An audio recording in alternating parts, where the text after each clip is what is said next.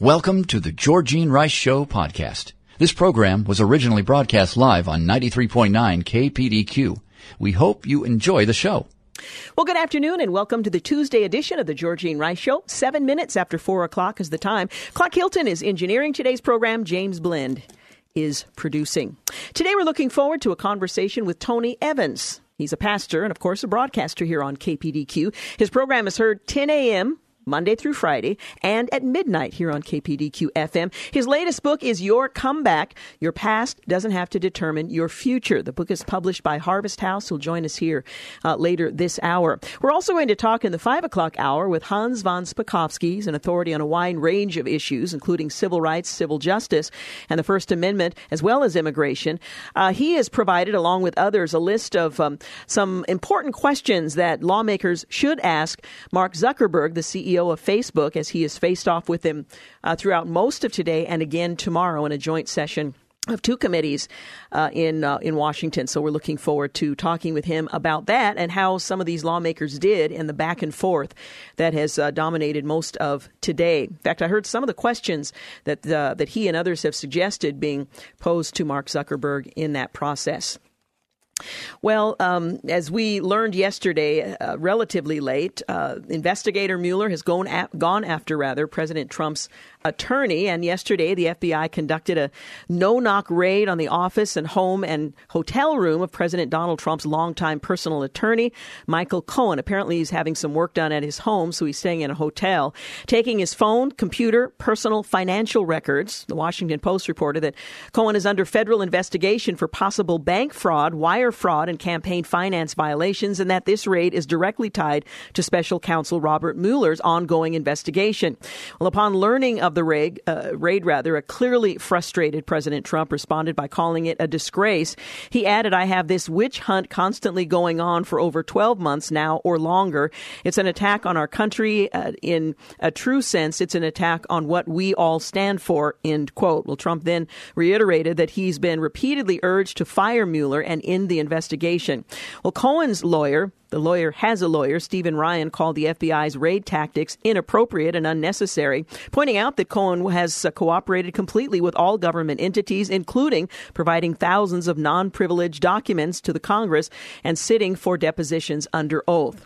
Well, Cohen has long been a, a subject or target of the Mueller investigation because of his close working relationship with uh, Trump over the years.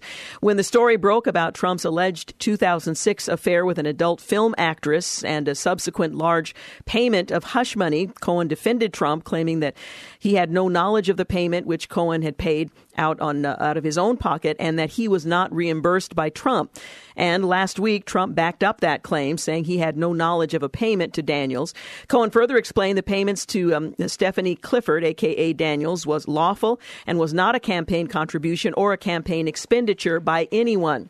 Alan Dershowitz, a liberal Harvard professor, a law professor, reacted to the news, saying, "This is a very dangerous day today for lawyer-client relations." He explained, "I tell clients on my word of honor that what you tell me is uh, sacrosanct, and now they say, just based on probable cause, they can burst into the office, grab all the computers, and then give it uh, to another F B I agent and say, you're, um, you're the firewall. We want you now to read all these confidential communications, tell us which ones we can get and which ones we can't." Dershowitz uh, astutely noted, if this were Hillary Clinton being investigated and they went into her lawyer's office, the A C L U would be on every television station in America, jumping up and down. The deafening silence from the A C L U and civil libertarians about the intrusion into the lawyer-client confidentiality is really appalling, end quote. There is, of course, a big exception to attorney-client privilege when it comes to crime, but this instance is murky.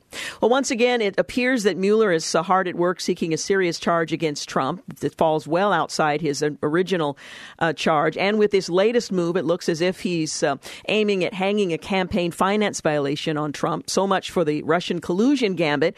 But as we um, have uh, have warned, these special investigations are, are given such broad authority and power to investigate. They rarely actually bring charges based on their initial impetus. And we've seen that time and again. And yet they rarely come up empty handed. They sort of have to justify their existence. Trump's low moral character only makes this uh, much more likely. So the um, uh, the investigation will go on whether or not it was merited. Meanwhile, Brooke Singman points out that federal prosecutors in New York are asking the Trump Organization to turn over documents related to the one hundred thirty thousand dollars payment made by his uh, attorney uh, to the uh, film star, the adult film star, a revelation that comes a day after the federal agents raided Cohen's home and office. Many wondered, what are they looking for? Well, the Wall Street Journal reported uh, today that prosecutors from the U S Attorney's Office in Southern District of New York requested records of the payments made to Daniels in the weeks leading up to the twenty sixteen presidential election. The one hundred thirty thousand dollars payment was in exchange for Daniels, whose real name is Stephanie Clifford, signing a non-disclosure agreement regarding her one-time alleged encounter with Donald Trump in two thousand six, according to Daniels herself. Well, federal agents also sought records uh, on an ex-Playboy model who received one hundred fifty thousand dollars from the parent company of the National Enquirer, the Journal reported. Uh, that individual also claims she had a, a relationship with Trump while he was married to his wife, Melania. Well, the warrant uh, relating to um, Cohen also reportedly seeks information about his associates uh, in the taxi industry. Cohen has been a longtime owner of taxi medallions, in addition to working as a top lawyer at the Trump Organization, the paper said. We do not generally comment on such matters, but have and will continue to comply with inquiries from proper authorities, a spokesman for the Trump Organization said in a statement on Tuesday. Cohen's attorney uh, did not not immediately respond uh, for further comment, and a spokesperson for the U S Attorney's Office in Southern District of New York declined also to elaborate any further. Well, the news that the F B I raided the offices of the president's personal attorney caused many people to wonder how such a raid could be justified given the protections afforded under attorney-client privilege. Well, former U S Attorney and Deputy Assistant Attorney General Harry Litman said the way the F B I handled the raid actually showed the seriousness uh, with which the Department of Justice treats material that might be protected by attorney client privilege. It doesn't say whether or not it was justified, but a judge did give them that authority uh, when Rosenstein uh, requested that he uh, rule in the case. It's very unusual, Mister Uh, Litman uh, points out, for the Department of Justice to permit prosecutors to raid an attorney's office, and that's because you want to be careful not to get privileged material. Uh, Mister Litman, by the way, teaches at the U C L A School of Law and continues to practice at the law firm Constantine Cannon. In order to get the okay to raid Cohen's office, the president's attorney, prosecutors would have had to um, get approval from high up, in this case from Deputy Attorney General Rod Rosenstein, and demonstrate to a federal magistrate both probable cause and the need for a warrant instead of a subpoena, such as uh, a concern that uh, Cohen might destroy evidence, Litman uh, points out. Well, in addition, the probable cause would have to uh, relate to a crime centered on Cohen, not Trump or someone else. You can't use it as an end run around to uh, get the client. Uh, there's also um, a taint uh, that there would be a taint if, in fact, that was the case to on the team to examine everything before it was handed over to the prosecutors to make sure that those conducting the case never see any material that might be tainted by attorney-client privilege. So it goes to a, a disinterested party, essentially, who uh, goes through all of this privileged communication to determine what can be released and what has to be retained under that principle. Well, the only way the prosecution would be permitted to examine any material that might over otherwise fall under the attorney-client umbrella is if it is determined to be part of a crime jointly undertaken by the attorney and the client. But for the privilege to be nullified, uh, Litman says that the taint team would have to uh, get the approval of the court to present the material to the prosecution. And it's uh, it's a uh, challenge. Now, uh, they have to this third party, this disinterested party would have to determine what is privileged and what can be handed over. And if there's any any mixture in that, then it would taint the prosecution's case and would, in fact, um, have the potential of seeing the case thrown out based on that fact rather than the merits. So that's at least the background on how this is even possible. Whether or not it should have been done and there's sufficient grounds in this case is a another matter. sixteen minutes after four o'clock is the time. You're listening to The Georgene Rice Show. Tony Evans will join us later this hour. You're listening to The Georgene Rice Show podcast. It's aired on ninety-three point nine K P D Q. twenty-two minutes after four o'clock, you're listening to The Georgene Rice Show.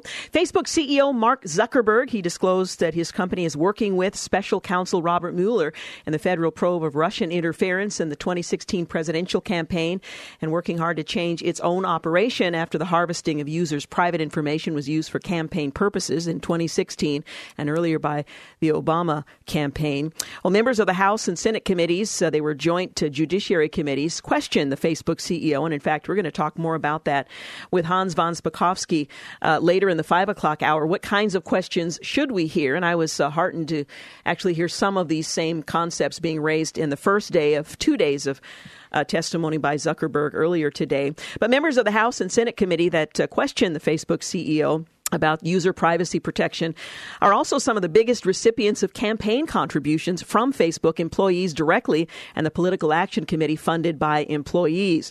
Now, the congressional panel that got the most Facebook con- uh, contributions is the House Energy and Commerce Committee, which announced Wednesday morning it would question Zuckerberg on the eleventh of this month.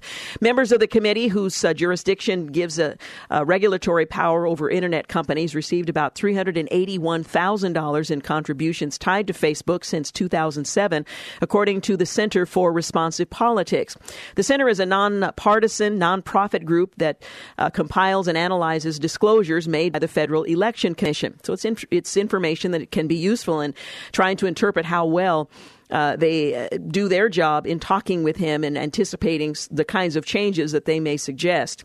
The second highest total, three hundred sixty-nine thousand dollars, went to members of the Senate Commerce, Science and Transportation Committee, which announced later that it would have a joint hearing with the Senate Judiciary Committee to question Zuckerberg, and that was today. Judiciary Committee members have received two hundred thirty-five thousand dollars in Facebook contributions as well.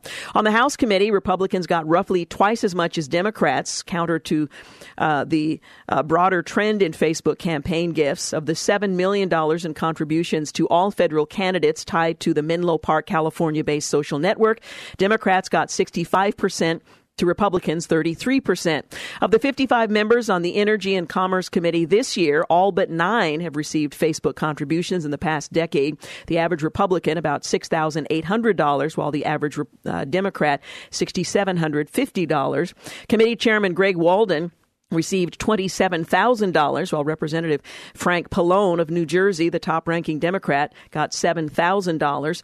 Walden and Pallone jointly announced that the committee on April the eleventh will question Zuckerberg to shed light on critical consumer data privacy issues and help all Americans better understand uh, what happens to their personal information online, and that uh, will resume tomorrow. The two congressmen said they appreciate Mister Zuckerberg's willingness to testify. A uh, Facebook spokesman responded to questions about the contributions by pointing to an April twenty seventeen statement the company issued to employees about political engagement. It said it is important for the company to develop relationships with elected officials who share our vision of an open internet. Well, the statement described the company's PAC and said decisions about which candidates get support are based on whether their policy positions are consistent with the company's and whether the candidate holds a key committee or leadership position. So just a little more information to add to your analysis of what's happening over the next two days in Washington. Well, for at least a year, and here's an example of why we need to be more vigilant, perhaps, in our encounters in social media in general and Facebook in particular. The biggest page on Facebook purporting to be part of the Black Lives Matter movement was, in fact, a scam with ties to a middle-aged white man in Australia. That's according to a review of the page and associated accounts and websites conducted by C N N shows.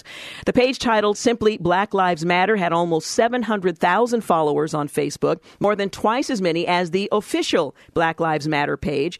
It was tied to online fundraisers that brought in about one hundred thousand dollars that supposedly went to Black Lives Matter causes in the U S. At least some of that money, however, was transferred to Australian bank accounts, according to C N N. Fundraising campaigns associated with the Facebook page were suspended by PayPal and uh, another um uh, fundraising source after C N N contacted each of the companies for comment. Uh, DonorBox and Classy had already removed the campaigns. The discovery raises new questions about the integrity of Facebook's platforms and the content hosted there. In the run-up to Facebook C E O Mark Zuckerberg's testimony before Congress that began today, Facebook announced plans to make the people running large pages verify their identity and their location. But it's not clear that the change would affect this page. Facebook has not said what information about page owners it will disclose to the public. And presented with C N N's findings, Facebook initially said the page didn't violate its community standards. Well, only after almost a week of emails and calls between C N N and Facebook about this story did Facebook suspend the page, and then only because it had suspended a user account that administered the page. Well, the discovery also raises questions about Facebook's commitment to change and to policing its platform, which is considerably large, and the question is whether or not, even if they wanted to, they were capable of overseeing such a uh, a robust platform, even in the midst of its P R offensive leading up to uh, Zuckerberg's testimony. Not for the uh, first time, Facebook took action against a major bad actor on its site, not on its uh, own, but because journalists made Um, inquiries. Indeed, Facebook was told of uh, concerns about the page some time ago. Patrice Cullors, a, a co-founder of the Black Lives Matter movement, told C N N that Black Lives Matter had, in fact, suspected the page was a scam, contacted Facebook about removing it a few months ago. Almost seven hundred thousand users followed the page, which was not uh, disabled by Facebook until several days after C N N brought the company's attention or focused it on that. The Facebook page was separate from Facebook's suspension of it, apparently uh, taken down by a person who administered the page shortly after uh, the uh, expose. The people behind the page also ran a hugely popular Facebook group, also titled Black Lives Matter, with about forty thousand members. It appears to be the biggest group on the platform professing to support Black Lives Matter. Facebook groups are similar to traditional discussion forums, and unlike pages, people normally need to request to join. The page consistently linked to websites tied to Ian Mackay, a National Union of Workers official in Australia. The union represents thousands of workers across various industries. A spokesperson for the National Union of Workers said uh, today that it has suspended Mackay and uh, one other official while it investigates this situation. So there's a lot to uh, lot to cover in these conversations between Mister Zuckerberg and members of Congress, many of whom who have benefited financially in terms of their campaigns. Let's hope they uh, they arrive at solutions that the American people and others, I suppose, across the globe can ultimately support. Now, coming up in just a few moments, we're going to talk with uh, Tony Evans. He is uh, founder and senior pastor of Oak Cliff Bible Fellowship in Dallas. He's the founder and president of the Urban Alternative, chaplain of the N B A's Dallas Mavericks, and author of The Power of God's Names, Victory in Spiritual Warfare, and many other books. His radio broadcast, The Alternative, with uh, Doctor Tony Evans, is heard here, ten a.m. in the mornings, uh, weekdays, and at midnight. And we're delighted that his latest book, Your Comeback: Your Past Doesn't Have to Determine Determine Your Future, is going to be out in just the next few days. He's going to join us to talk about that in just a few moments. You're listening to The Georgene Rice Show. You're listening to The Georgene Rice Show podcast. It's aired on ninety-three point nine K P D Q. Hey, we are back thirty-five minutes after four o'clock. You're listening to The Georgene Rice Show. Well, if you've struggled with adversity, dealt with health problems, a financial crisis, or broken relationship, my next guest, Doctor Tony Evans, has written a book just for you. Your Comeback: Your Past Doesn't Have to Determine Your Future. The best-selling author of more than one hundred books, booklets, and Bible studies, Doctor Evans writes that if you model qualities like wisdom, patience, resilience, and obedience, you can turn your setback into a comeback. Well, Doctor Evans is founder and senior pastor of Oak Cliff Bible Fellowship in Dallas, Texas, founder and president of the Urban Alternative, chaplain of the N B A's Dallas Mavericks, and author of The Power of God's Names, Victory in Spiritual Warfare, and many other books. His radio broadcast, which is heard right here on K P D Q, The Alternative with Doctor Tony Evans, can be heard on more than twelve hundred U S outlets daily and in more than one hundred thirty countries. His latest book, Your Comeback: Your Past Doesn't Have to Determine Your Future. That is our subject, and we are delighted to have you with us, Doctor Evans. Thank you so much. Hello. Good to be with you. It's good to have you back. Now, you begin the book with um, the, the title, My Own Comeback. And you say, if there's one thing you can count on in your life, it's that your path will not always be easy. And I think we can all give a hearty amen to that. But you write more personally about the challenge you faced when you felt that God was calling you to something you were not physically capable of doing. Well, yeah, I grew up with a major stuttering problem. Um, uh, it was a combination of lisp and study and stuttering, and uh, people who listen to me closely can still hear remnants of that today. So who would have thought that uh, my whole life would, would wrap around speaking and uh, communicating? And uh, and so I was written off uh, by, by people, uh, but through a series of, uh, of uh, people brought into my life, my My, the faith of my family that was transferred to me. Uh, God took a mess and turned it into a miracle, and now is using it worldwide today. So it means that where you used to be doesn't have to be where you wind up. Hmm. Now, you make the point that you didn't, it didn't, didn't just happen overnight, that you had to work, you had to practice, you had to pray, you had to get some help from trained speech therapists. We're not supposed to just sit on the sidelines and wait, but if God is calling us to something and we're looking for that comeback, there's some things that we need to do as well. Well, absolutely. When, when you'll discover in the Bible, whenever God was going to do something in a community's life, He would call on them to do something first. They would have to act. They would have to walk by faith. Uh, you don't. You don't. You don't see a bird uh, sitting on a on a branch with its beak open toward heaven, waiting for worms to drop in. God is the supplier, but they go worm hunting. So, so yeah, we have responsibility, but that responsibility is not to be independently of God. Mm-hmm. So our faith is in God, but our feet are moving on the ground. Your first chapter is titled Think Different, and it's uh, you begin by telling us, reminding us of the story of Apple and how a very unlikely, uh, small, uh, sort of an obscure company managed to overtake the uh, uh, the big company in the room, I B M. Can you recall a bit of that story and what we can learn about thinking different about how God might move us forward? Well, you know, I B M came up with Think, and uh, as it moved into this whole computer age, and then, like you said, this unknown company called Apple just added a word, think differently. And in, and just adding that word, it gave people a new perspective on how they were thinking. Well, everybody with the brain thinks, but everybody with the brain who thinks do not think from a kingdom, biblically based, divinely authored point of view. And we need to think differently. We need to think differently about our identity. We need to think differently about who God is. We need to think differently about how God works.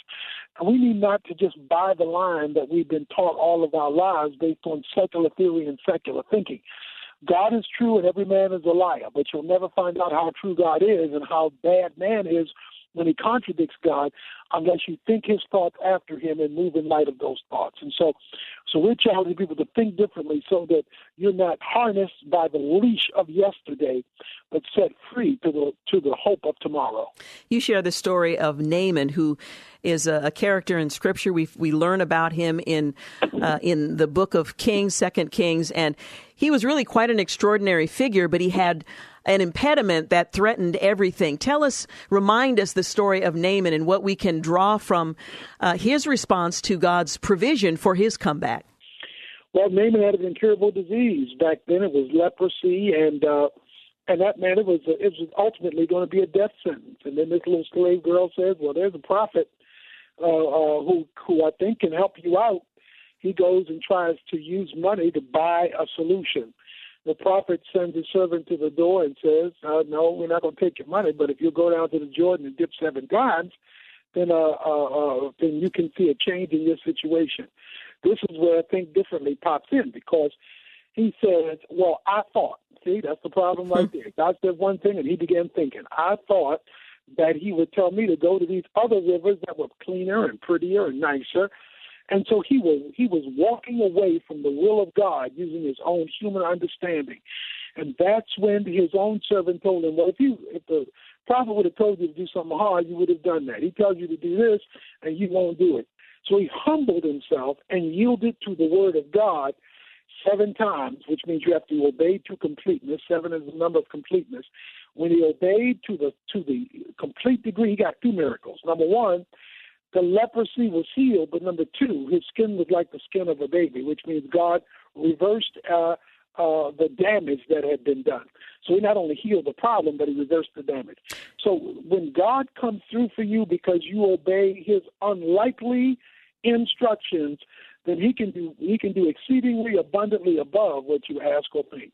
One of the points that you emphasize is the fact that he had to do everything that God had called him to do. He had to go to the river seven times. He had to immerse himself seven times. And many of us miss out on what God intends because we don't complete uh, all of what he's told us to do. Absolutely. Absolutely. All through the Bible, obedience has to be completed. Partial obedience is full disobedience. So mm-hmm. unless you finish what God says and not just start or go halfway on what God says, then you have not done all that he has told you to do, and so you can be blocking your own miracle. Now, you end each chapter with a reflection and application questions. How do you see readers um, not only reading and learning about the examples that are that are in the book, and there are many of them, but really applying them in a way that um, they go to the heart and not just uh, not just to the head? Well, first of all, the person has to say, okay, What what is the problem and why is it there? Because if the problem is due to our own sin, then that means that confession and repentance is going to be absolutely necessary. But some problems exist not because of our sin, but because of being in a sinful world or the sins of others that have been perpetrated against us that are still haunting us. Then we've got to make sure that we're not harboring unforgiveness, because then that that makes their sin a sin on us, because we're not uh, dealing with it spiritually. But once you've dealt with it spiritually, then you can go to God and ask God to intervene. As you're waiting on God, and waiting on God doesn't mean doing nothing. Waiting on God means not going outside of God's will to do something. As you're waiting on God, you make sure you're completing your obedience, and then you trust God to work. Now, God can work in a lot of ways. One, he can work supernaturally and make the problem disappear. Secondly, He can he can walk with you over a period of time while he transitions you out of the problem. Or thirdly, he can change you without ever touching the problem. But either way, according to Isaiah forty, he gives you new strength. That is, new ability to deal with whatever you're dealing with, so that yesterday is no longer holding you hostage. In your book, Your Comeback, you encourage uh, readers to embrace the unusual. Perhaps the, the story we just looked at is a great example of that. Naaman did not expect something as um, as, as simple and ordinary as, as immersing himself uh, as God instructed him. But how might we expect God to call us, uh, even if it's something unusual, and how should we respond? Well, when God calls us to do something that doesn't make sense, and God often doesn't make sense, Isaiah fifty-five eleven, his ways are not our ways, his thoughts are not our thoughts. So as ridiculous as it sounds, if it is God's will, because it's based on God's word, and if you're not sure about the application, ask God for two or three witnesses or confirmations. God confirms his word, word through other people or through circumstances or other scenarios. Once you get that word in your heart and mind and soul, then you are to move on it. Once you start moving on it, you have activated you have activated God's intervention into your situation. What what movement does is it does, like, you know, we've had to install in our church some uh, motion detector lighting, because people are leaving on electricity and wasting electricity. And so now in those rooms where we have motion detector lighting, the lights won't come on until steps have been taken to enter the room.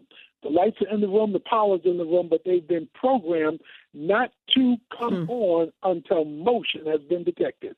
God's answer to many of our prayers are programmed not to come on until movement has been detected. We're talking with uh, Doctor Tony Evans. His book is Your Comeback: Your Past Doesn't Have to Determine Your Future. We'll continue our conversation in a moment. We'll be back. You're listening to the Georgene Rice Show podcast. It's aired on ninety-three point nine K P D Q. Hey, we're back fifty-one minutes after four o'clock. You're listening to the Georgene Rice Show. If you've ever felt like, um, well, you've fallen too far, you've experienced too much, too much defeat to ever be used in mighty ways by God, you need a glimpse of real hope. I want to encourage you to read Your Comeback: Your Past Doesn't Have to Determine Your Future. It's going to be out in bookstores on the first of May. You can pre-order right now. The book is published by Harvest House. We're talking with Doctor Tony Evans. He's the founder and senior pastor of Oak Cliff Bible Fellowship in Dallas. He's the founder and president president of the Urban Alternative and chaplain of the N B A's Dallas Mavericks. You make the point that um, our natural impulse when we face a setback is to try to get out of it, but you encourage us to approach it a bit differently. What do you suggest we do when we find ourselves faced with what seems like uh, an impossible setback? Well, what we have to learn to do is go through. You know, the, God delivered uh, Israel from Egypt. His goal was to take them to the promised land, but they couldn't get there except going through the wilderness. The way out is normally through, because God you, was designing the wilderness for their development before they reached their destiny. So God has a threefold movement: deliverance, development, destiny.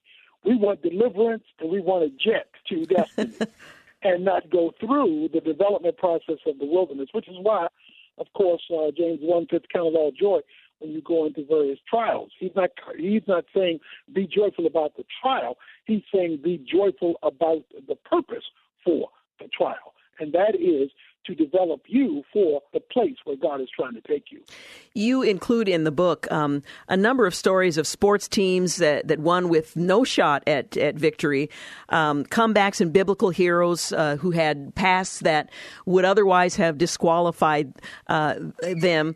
Uh, tell us uh, maybe a couple of the more compelling stories of comebacks that would encourage us to consider that perhaps we're not alone and that God may, in fact, have purpose for me despite my current setback. Well, you know, the, the, the stories in the Bible are, are, are person after person after person after person who had a setback, some due to their sin, some due to their circumstances. And God had to intervene to turn it around. You know, I think of uh, uh, Gehazi, which I talk about in the book, because that comes right on the heels, heels of Naaman. And he's told by God he's going to have leprosy forever, and this is going to affect his generations to come. You talk about a hopeless situation, and it came from God. Yet we find a few chapters later, Gehazi is with the king, having a conversation with the king. And the question is, well, wait a minute. If he's a leper, condemned to leprosy, and leprosy was communicable, so you kept lepers separate from the masses, how is he fraternizing with the king?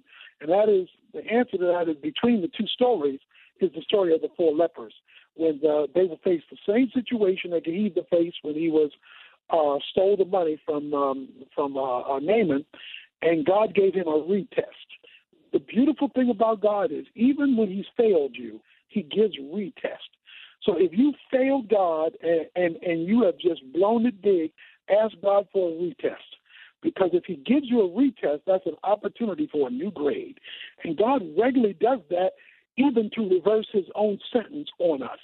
And that is the great thing about God. You know, I love sports. I'm heavily into sports. Uh, my son played in the N F L for a while. And, and uh, so I, I keep up with it. And, you know, everybody didn't work out too well this, this past Super Bowl, but it worked out in a lot of other Super Bowls where Tom Brady has come back. I mean, two Super Bowls before, uh, uh, ago, he was twenty-five points down in the middle of the third quarter, and uh, he brought his team back. Why?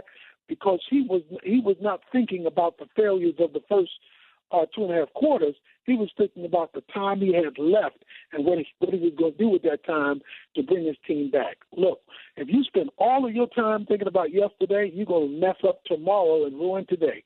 You've got to look at the time you have left. And since nobody knows how much time that is, you're going to have to maximize each day for your good and for God's glory. You put God's glory up there, he'll take care of your good down here, and you can begin to see God change the score in your life. In the first half of the book, you focus on examples of comebacks, uh, not to stay down, to keep moving forward, to stare down the challenge. And in the second half of the book, you offer ingredients of comebacks, things that we need to be prepared to do in order to see God restore us in these areas. Talk a bit about uh, the, the necessity of endurance and wisdom, patience, accepting the direction uh, that he has for us, and uh, pursuing greater intimacy. Well, one of the things that we need to do in during, in during a, a trial period is we need wisdom. Wisdom is the application of God's standard to practical situations in life. Wisdom is how to use the truth of God in the trouble I'm in. The Bible says in James one five that anyone who lacks wisdom, you don't know, you don't know where to go in Scripture, and you don't know how to use it even if you knew where to go, Let him ask, ask of God, and God won't just give it to him. He will give it to him liberally. Now, he'll give you more than you can use. So if you don't know how to handle what you're dealing with right now, you say, Lord, show me your perspective and how to use it in this circumstance. And I guarantee you, based on his promise, he will bring somebody into your life, some sermon that you hear, some song that is sung, that will give you a a, a, a nudging uh, toward what you should do bibli- bibliocentrically in the scenario that you're in. So wisdom comes through request. Endurance means don't quit. Don't don't don't quit before the bell rings. Okay, if it's not over, then it's not over, and don't make it over when it's not over. If if if if uh, you're still here, and God is still here, and God is still working with you, don't don't illegitimately leave a trial in an illegitimate way. Now, you don't stay in a situation you don't have to stay in that's negative, but neither do you illegitimately get out of it because God is not finished with it yet. You know, if a, if a kid sees a chrysalis, sees a, a you know a butterfly shaking inside of a of, of the cocoon of a caterpillar, and it slits it open to help the butterfly out, You, you you just doom that butterfly because it needs the struggle to develop a wing mm-hmm. so that it can take off and fly.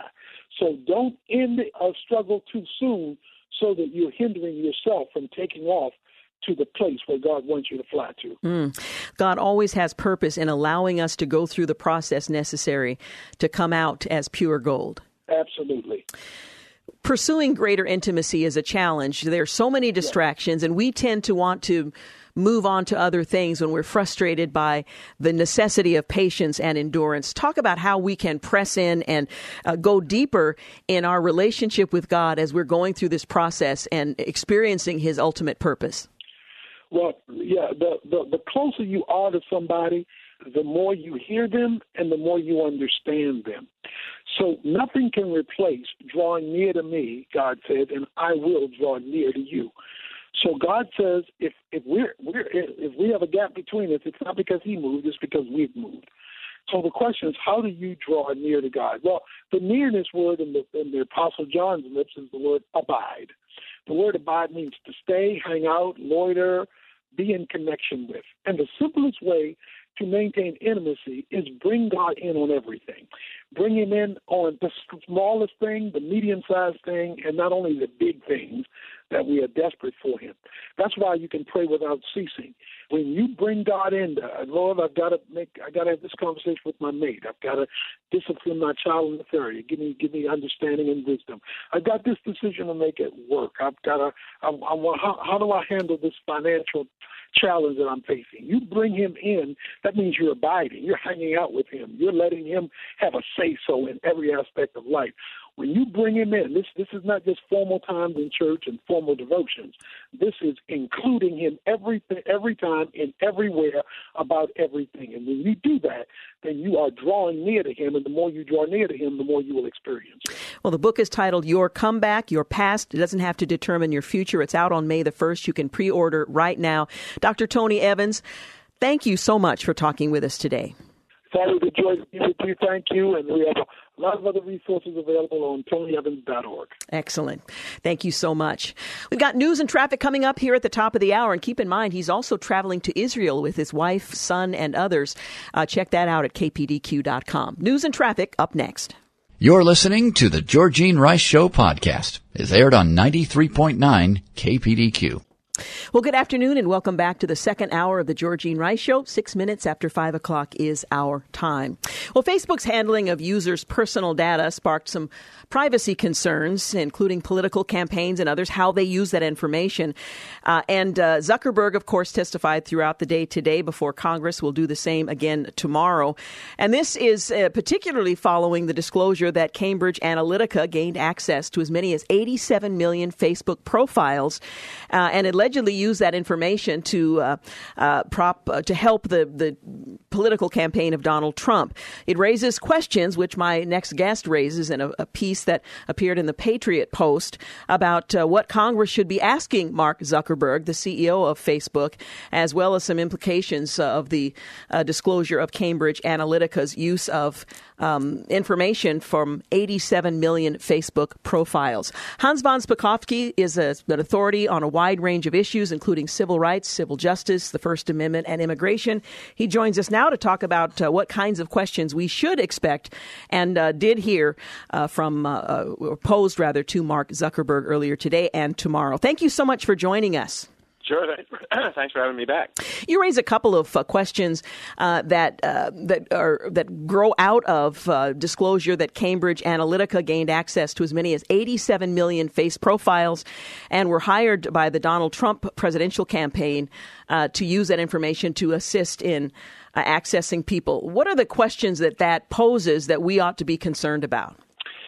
Well, the question we should have is uh, how much access to the personal profiles of Facebook users does Facebook give to uh, its commercial customers, uh, uh, uh, companies like Cambridge Analytica? Um, you know, look, there was a, there was questioning about that today, but I was astounded that um, there wasn't any question about the other big elephant that should have been in the room, uh, and that is the fact that Uh, everybody's concentrating about on Cambridge Analytica and the work they did for the Trump campaign, but of course, the two thousand twelve Obama campaign actually pioneered what Cambridge Analytica did. The, the, the Obama campaign basically sucked all this data um, out of Facebook, and the media director for for um, the Obama campaign recently said that when Facebook found out about it, Facebook came to their offices and said, "Well, we don't usually allow people to use this data, but we're going to allow you to do it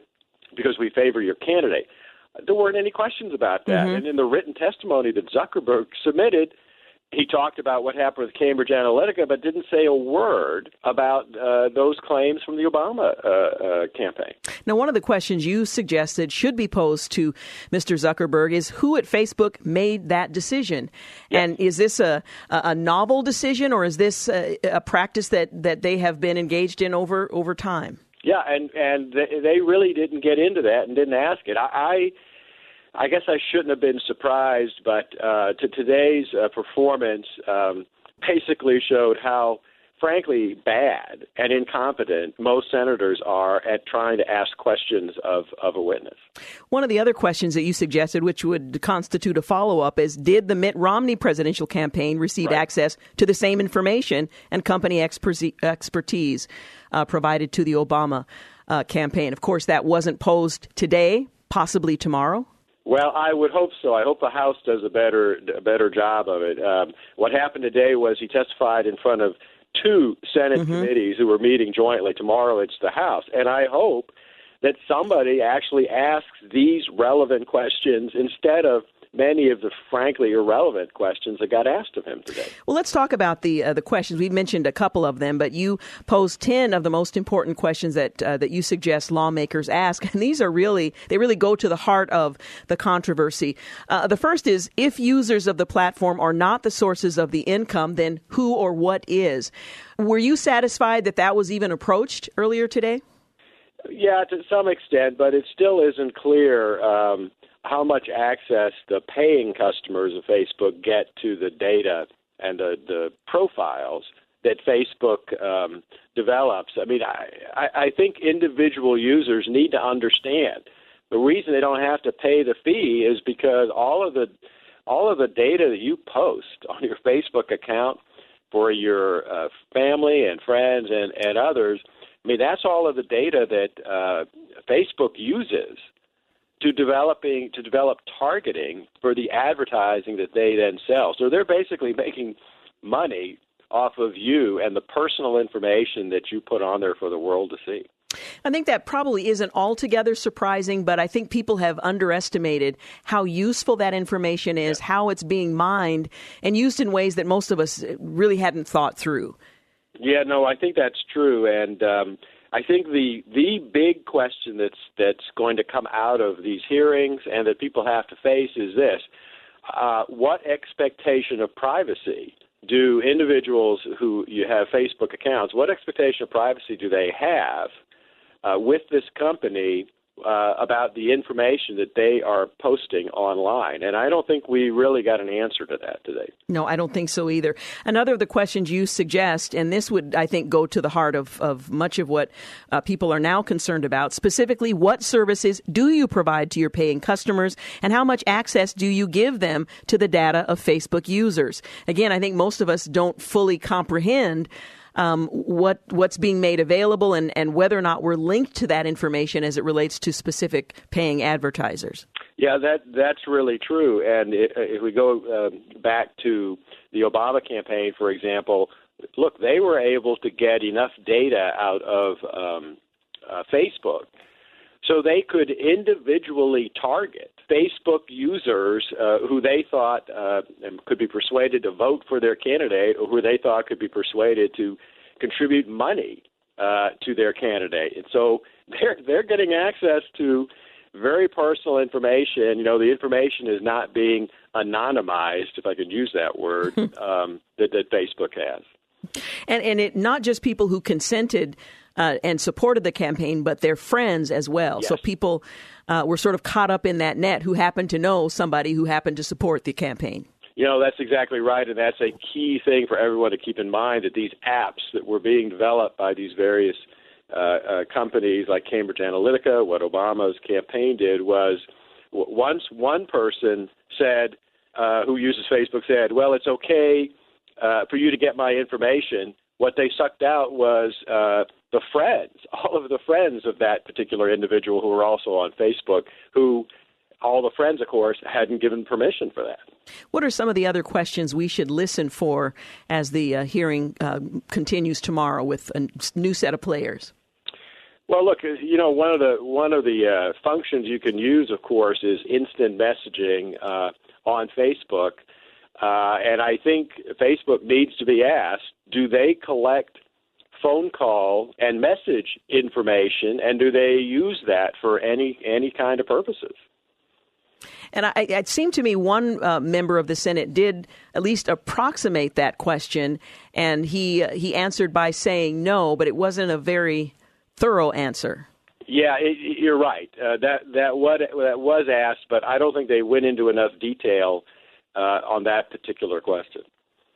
You um, also suggest the question, does Facebook now or has it ever deliberately collected the content of users' phone calls and messages via any of your company applications or services? If so, what have you done with that data?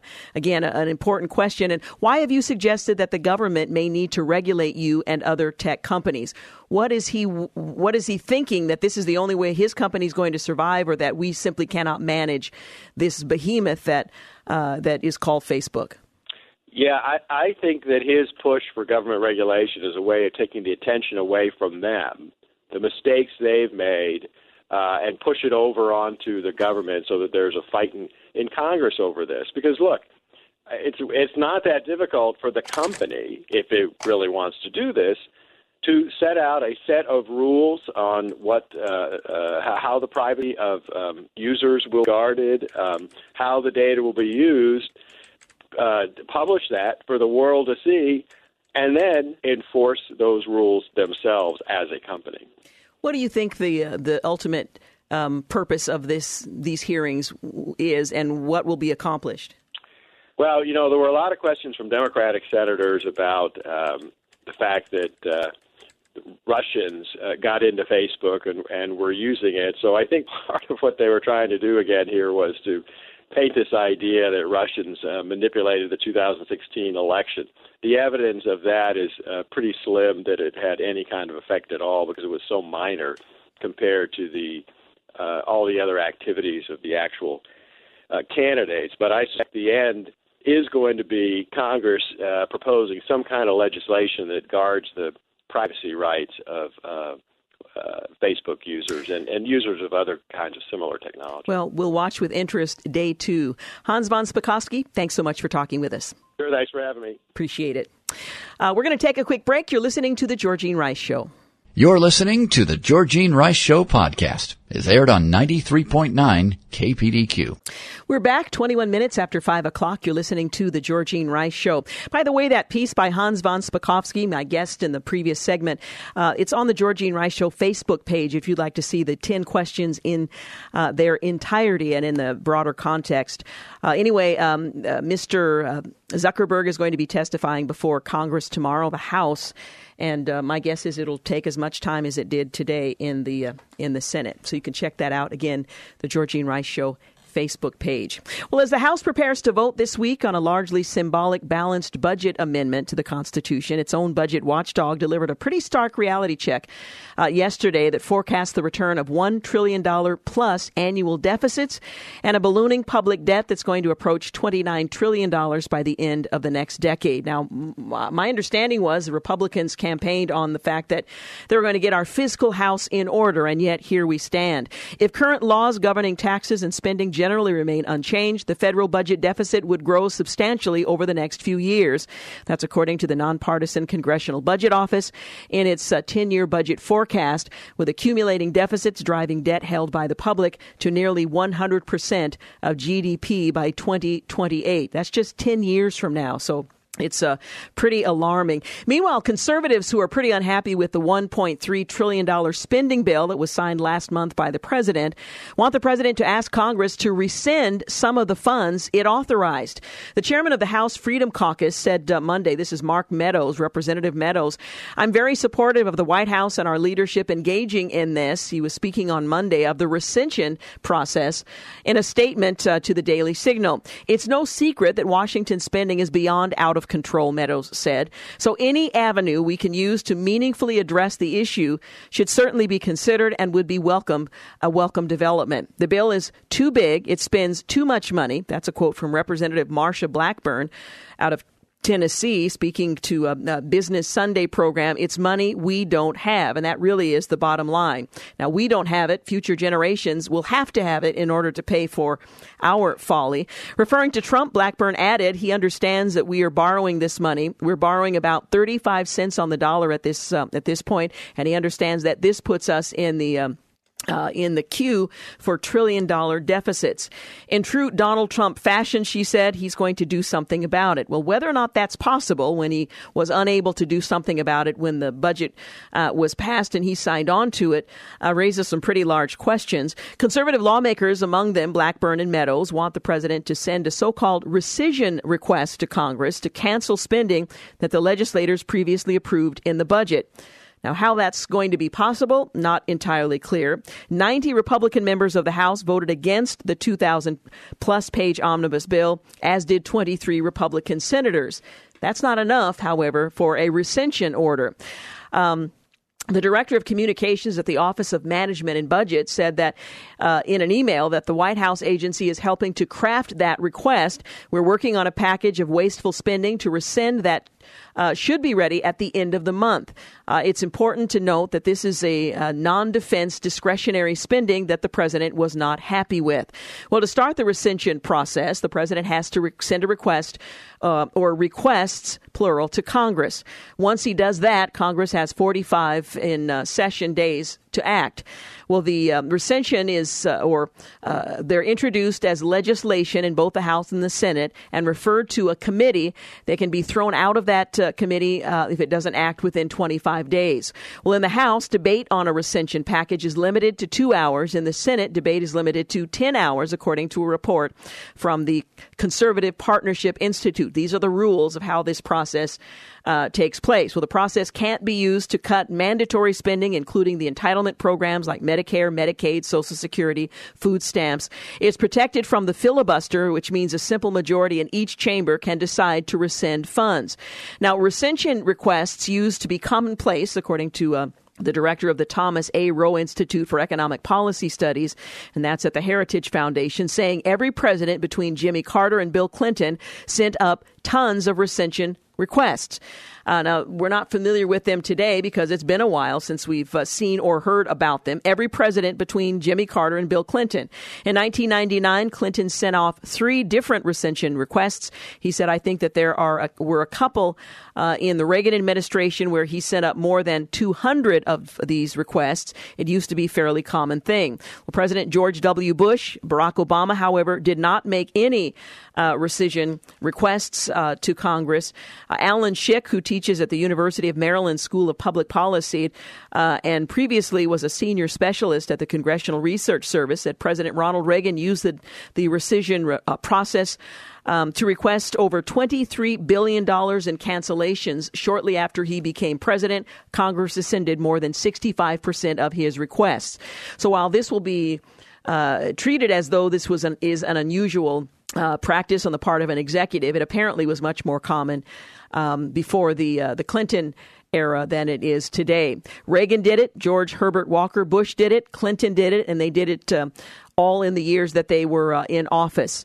Uh, if you think about it, it makes sense because if something happens, there's a change in demand, lots of real world things happen, and the administration, being a good actor, can turn back to Congress and say, you know, we thought uh, we needed so many of X, and it turns out that we don't, so take your money back, do whatever it is uh, that you want to do with that. So it, it provides, it's not a line item veto, but it does give the executive some authority at revisiting some of the things that he may have uh, approved previously. Well, in a similar effort to curb spending, some lawmakers also say that they want to pass an amendment with a vote expected this week in the House requiring that Congress not spend more than it brings in. A balanced budget amendment. It's been one of the highest priorities of my tenure in Congress, House Judiciary Chairman Bob, uh, Bob Goodlatte out of Virginia said in a written statement. A constitutional amendment required a balanced budget would finally bring discipline to federal spending and would benefit generations to come. Well, for the that amendment to pass, it would require approval of three-fifths of both the House and the Senate. A group of leaders in the conservative movement called the Conservative Action Project released a memo on Monday decrying the omnibus spending bill. And the memo calls on Congress to never again pass an omnibus boondoggle and urges Trump to never again sign such a spending bill. Well, among those signing the memo were Edwin Meese uh, the third, Uh, who served as the nation's seventy-fifth Attorney General under Reagan, Donald Devine, who was the director of the Office of Personnel Management under Reagan. Now, again, this is a pretty high bar to amend the Constitution, um, but they are apparently undertaking that effort, and we'll certainly follow that as it moves forward.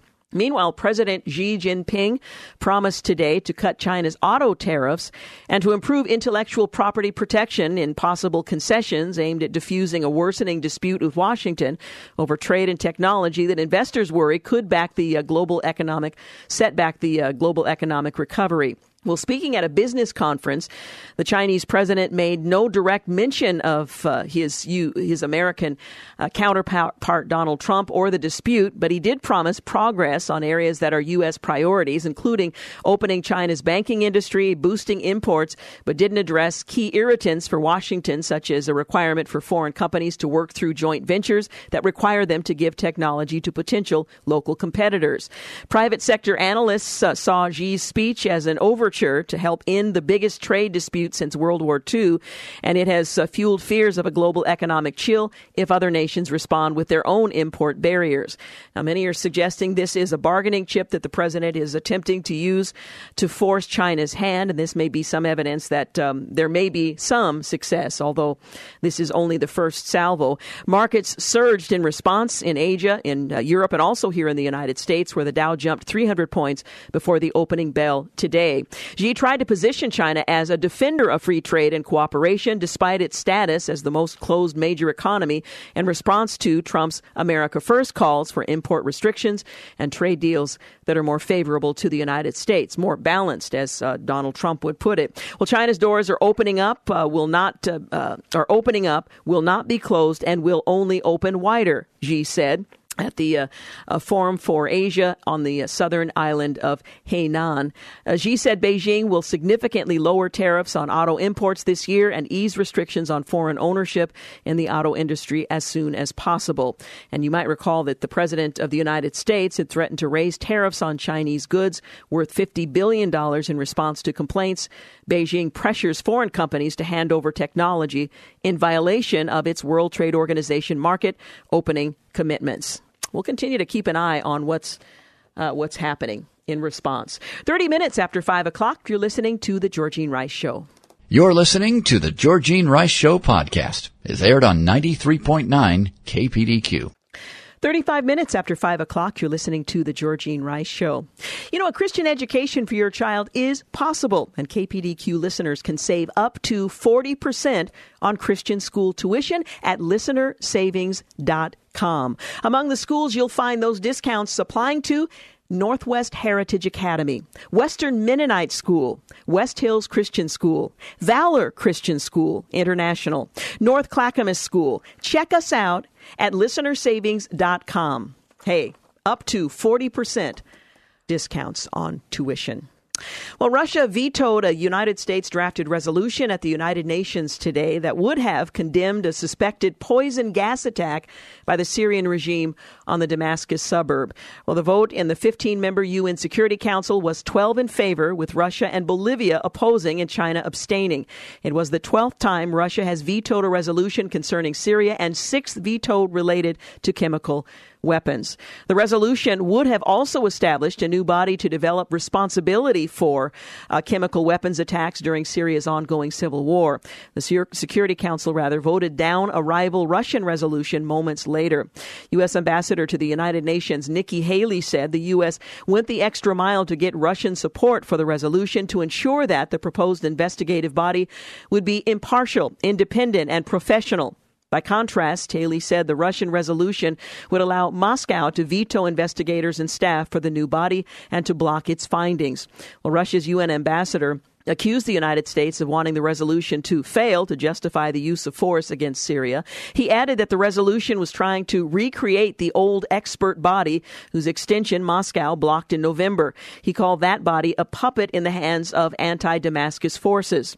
Earlier in the day, the International Chemical Weapons Watchdog said it was sending a fact-finding mission to the town of Douma, where the suspected chemical weapons attack took place, following a request from the Syrian government and its Russian backers that appeared to be aimed at averting punitive Western military action. It wasn't immediately clear whether the announcement by the Organization for the Prohibition of Chemical Weapons would delay or prevent a U S strike in Syria. The president had vowed to respond forcefully to Saturday's attack and warned that Russia or any other nation found to share responsibility will pay a price.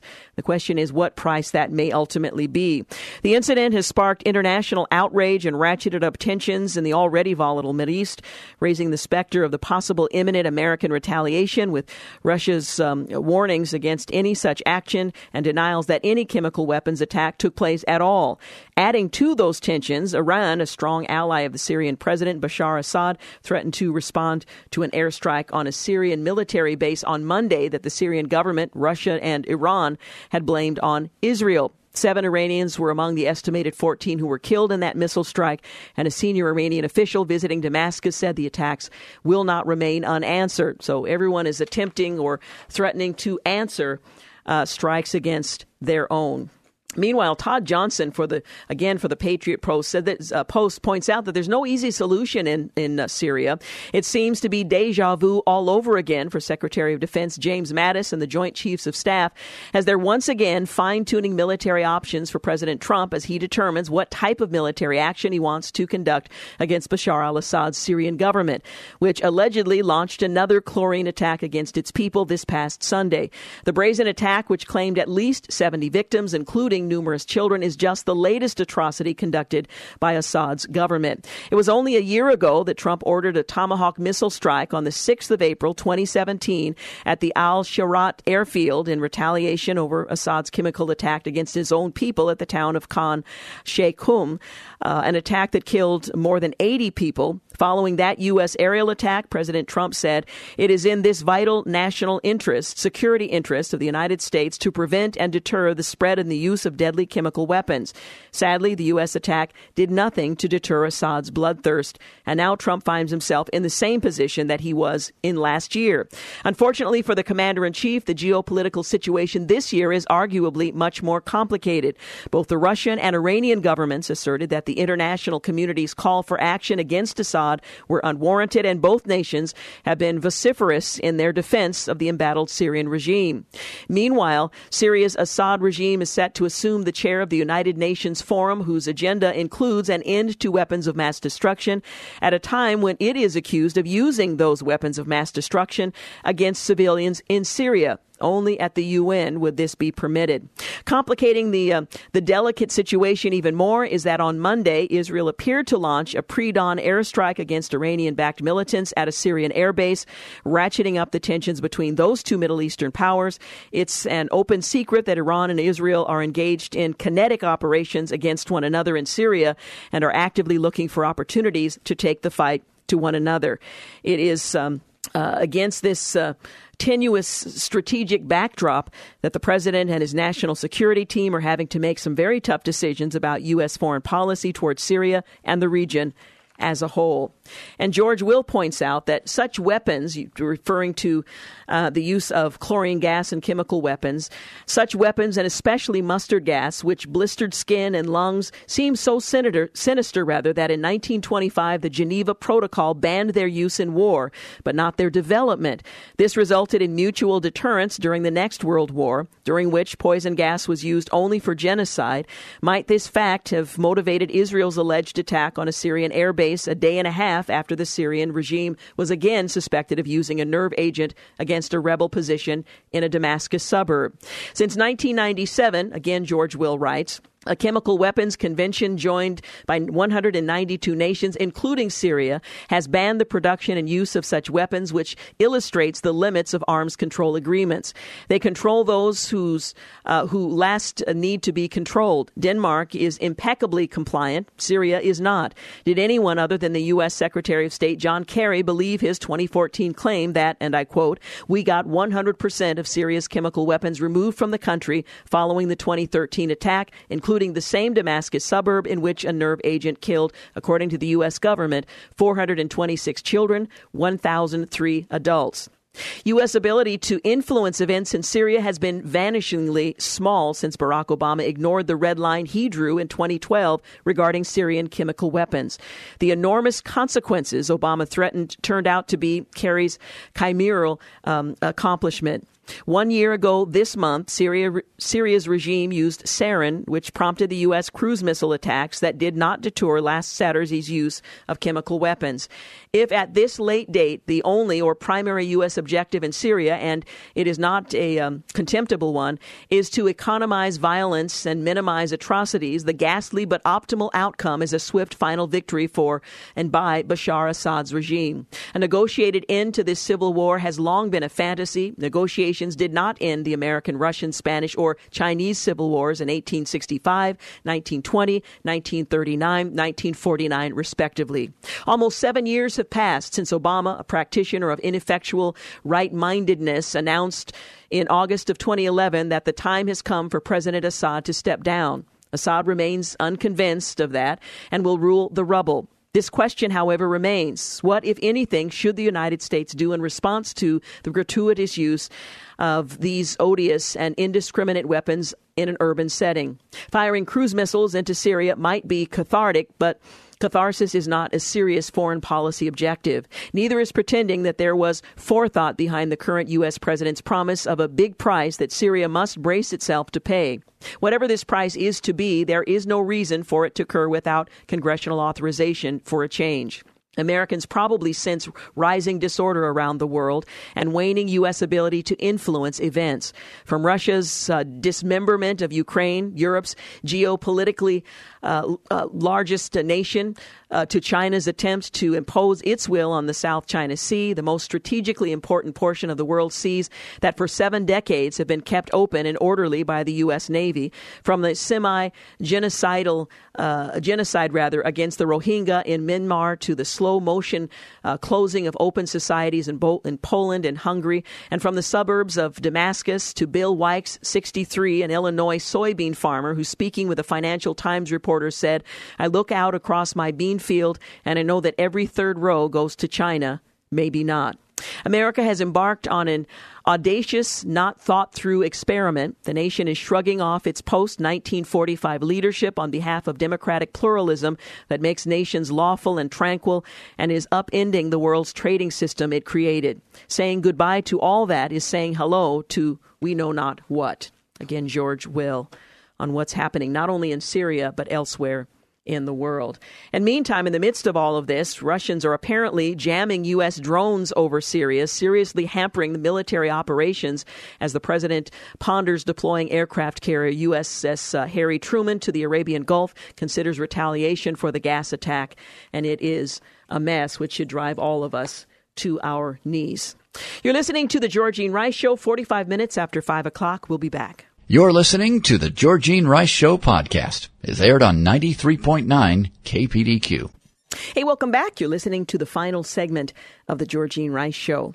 Well, Senator Tammy Duckworth has given birth to a baby girl, making her the first sitting U S senator to give birth while in office. She's a Democrat out of Illinois. She announced she delivered her second daughter, uh, Miley um, Pearl Bowlesby, on Monday. Her office says uh, Duckworth is recovering well and asking for privacy. Duckworth is fifty. She's a veteran who uh, lost her legs in the Iraq War. She's one of only ten lawmakers who uh, have given birth while in Congress. Her first daughter, Abigail, was born in twenty fourteen. She says that Miley is uh, named after her husband's great aunt, who was an Army officer and nurse in World War Two, not the other Miley that may seem more familiar. She says she's grateful to friends and family and uh, our wonderful medical team for everyone, everything rather they've done to help us in our decades-long journey to complete our family. So congratulations to the U S senator, the first sitting senator to give birth while in office. And then I noted this, uh, that Northwestern University researchers, they've discovered what they're calling a link between food allergies, baby wipes, and genetics, calling it a perfect storm Uh, that results in uh, challenges for kids. Food allergies in kids range from annoying to terrifying, time-consuming life or, or death condition for parents. Well, now, as I mentioned, Northwestern University researchers, they've discovered a link between all of these, uh, these this perfect storm of factors. Researchers found uh, from working with mice that food allergies developed if they possessed genetics that alter skin absorbency, baby wipes that left soap on the skin when used. They were exposed to dust allergens, and they were in contact with problem foods like peanuts and eggs. Now, I'm not sure how you avoid all of that in the normal course of living, but Joan, uh, Joan Cook Mills, she's a professor of allergy immunology at the Northwestern University Feinberg School of Medicine. She called it the perfect storm for triggering a food allergy in a news release. This is a recipe for developing food allergy. It's a major advance in our understanding of how food allergy starts in early life. Well, the research, by the way, was published in the April issue of the Journal of Allergy and Clinical Immunology. Well, Cook Mills, uh, she found exposing mice with a genetic mutation to something like peanuts alone had no effect when exposed to the skin. She considered all the other things that babies are exposed to, including environmental allergens. So Cook Mills then read about research studies that delivered compounds through the skin by using soap. I thought, oh, my goodness, that's an alteration of her actual quote. That's infant wipes. Well, Northwestern's research says that a baby's skin is made up of lipids, that's fats, that can be can be uh, distributed by the soap in the baby wipes. And in certain babies with a genetic disposition, this can increase the risk of their exposure to food allergies. Now, I don't know how you tell one baby from the next when using wipes, but the research doesn't say that wipes cause food, food allergies, but it does suggest ways to minimize a baby's exposure to food allergens. Well, researchers, in uh, responding to the question, what should parents do, uh, they do have some common sense, basic suggestions to reduce baby's skin exposure to food allergens. Wash your hands before handling the baby. Seems pretty uh, reasonable. Limit the use of baby wipes in the twenty-first century. That's a challenge. And rinse soap off with water. So if you're using a baby wipe, you want, want to follow that up with a just a little water to, wop the, uh, to ra- rather wipe the soap off. And that apparently is going to make a difference in um, how a baby responds. So there you have it. Hey, a couple of things I want to let you know about. K P D Q and Daily Hope Ministries want to help you cultivate a powerful prayer life. So we're giving away a free copy of Pastor Rick Warren's forty days of Prayer Study Kit. Now, it includes six video uh, sessions with Pastor Warren. It offers practical wisdom and insight. You'll learn how to pray for breakthrough in your relationship conflicts, financial difficulties, poor habits, health challenges, and many other areas of life. The study kit comes with a D V D and workbook and walks you through how to study God's Word. You can enter to win at k p d q dot com. Uh, we've just been given a copy of uh, both resources, and it really is beautifully done. And I think you'll find it very uh, helpful in your walk of faith and in your prayer life. Again, Daily Hope is offering forty days of prayer giveaway. You can go to k p d q dot com for more on that. Also, there's a women's conference coming to Cannon Beach Conference Center. If you've never been to the Cannon Beach Conference Center for for a women's conference, let me encourage you to take full advantage of the joy of coming together with women from all over the Pacific, Pacific Northwest to hear some of the best speakers in the country. And um, this is no exception. Guess who's coming?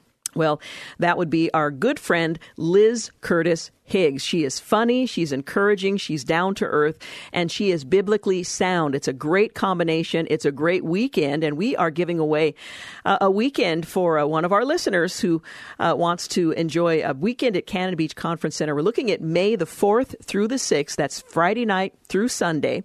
You can enter online for a chance to win a two-night stay at the conference, including meals and accommodations. And again, the, com- the Cannon Beach Conference Center provides tremendous accommodations, and the food is unparalleled. Go to k p d q dot com to enter today. You see that thread that's running through all of these? k p d q dot com is a great resource uh, for a number of things. I want to remind you that um, we are also featuring a comedian, Nazareth the comedian. He's going to be in concert for a night of clean comedy. For twenty-five years, that has been his passion, making people laugh and making the most out of life. So Saturday, May the fifth, seven o'clock p.m. at East Hill Church. In fact, if your wife is going to the women's conference at the Cannon Beach Conference Center, you might want to consider grabbing a friend and going to uh, Nazareth the comedian. Again, that's Saturday, May the fifth, seven o'clock p.m. at East Hill Church in Gresham. Tickets are on sale now. K P D Q community members can get free early admission, so check that out. Go to k p d q dot com. Enter the keyword community to join or to log in, and you can find out more at k p d q dot com or on K P D Q's mobile app. And we are continuing with our effort to provide you with some great discounts on school tuition. Let me tell you what's still available.